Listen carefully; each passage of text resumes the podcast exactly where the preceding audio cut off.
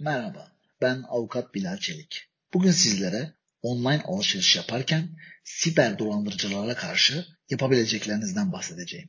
Covid-19 salgınının hayatımıza girmesiyle birlikte yalnızca ülkemizde değil, dünyada online alışveriş çılgınlıkları oluştuğunu görmekteyiz. İnsanlar evlerinden çıkmadıkları bu dönemde internette buldukları çoğunlukla indirim sloganlarının cazibesine kapılıp alışveriş yapmaktalar. Siber dolandırıcılıkta en sık karşılaştığımız durum sahte internet siteleri açılarak akıla mantığa sığmayacak derecede düşük fiyatları alıcıya göstererek bir an evvel alıcının kredi kart bilgilerini elde etme maksadıdır. Bu şekilde elde edilen kredi kart bilgilerinin ardından siber dolandırıcılar kartta bulunan bütün parayı kendi yollarıyla kendi hesaplarına çekerek sırra kadar basmaktadırlar. Konuyla alakalı Türk Ceza Kanunumuzun 245. maddesinde yer alan banka veya kredi kartlarının kötüye kullanılması başlığı altında şu şekilde açıklama getirilmektedir. Kart sahibinin veya kartın kendisine verilmesi gereken kişinin rızası olmaksızın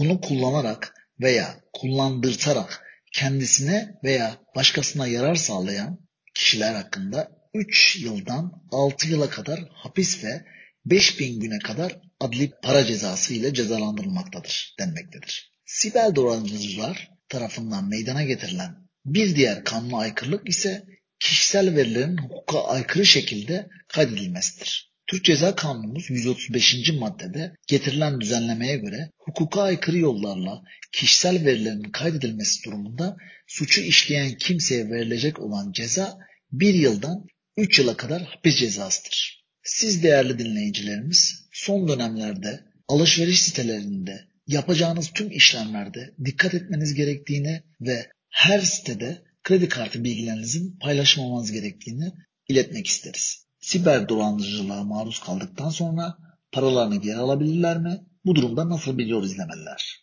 Dolandırıcılığa maruz kalan kimsenin paranın geri alınıp alınmaması dolandırıcılık türüne göre farklılık arz etmektedir. Öncelikle değerlendirme yaparken banka üzerinden paranın çekilip çekilmediğine göre farklılık arz edecektir. Şöyle ki banka tarafından işlemin iptal edilebilir olduğu durumlarda acilen banka ile iletişime geçilerek işlemin iptali sağlanabilir. Ancak GVG kodu yani kartın arkasında bulunan güvenlik kodu veya SMS onayı gibi doğrulama kodları olmadan dolandırıcılığa maruz kalındığı durumlarda ise paranın geri alınması zorlaşacaktır. Siber dolandırıcılıktan kendimizi nasıl koruyabiliriz? Öncelikle bilinen ve güvenilirliği test edilmiş sitelerden alışveriş yapmaya özen gösterelim. Alışveriş yapmak istediğiniz sitenin size mağduriyet yaratıp yaratmayacağından emin olun. Eğer bir sanal kart sahibi değilseniz sanal kart edinmenizde fayda vardır. Kredi kartı veya banka kartı yerine geçen sanal kartlar siber dolandırıcılığa karşı güvende olunmasına yardımcı olur. Size ulaşan her linkle tıklamamanız gerekmektedir. Tıklasanız da orijinal site olduğundan emin olmanız gerekmektedir. Bununla birlikte bilinir ve güvenli olan mağazaların uygulamalarından alışveriş yapmaya özen göstermeniz gerekiyor.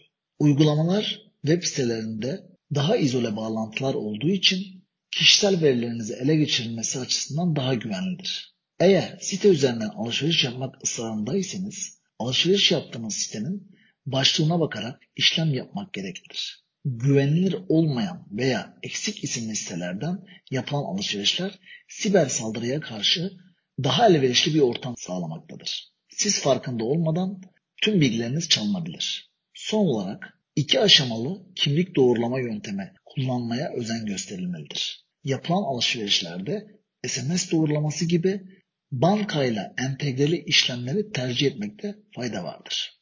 Sağlıklı, iyi günler dileriz.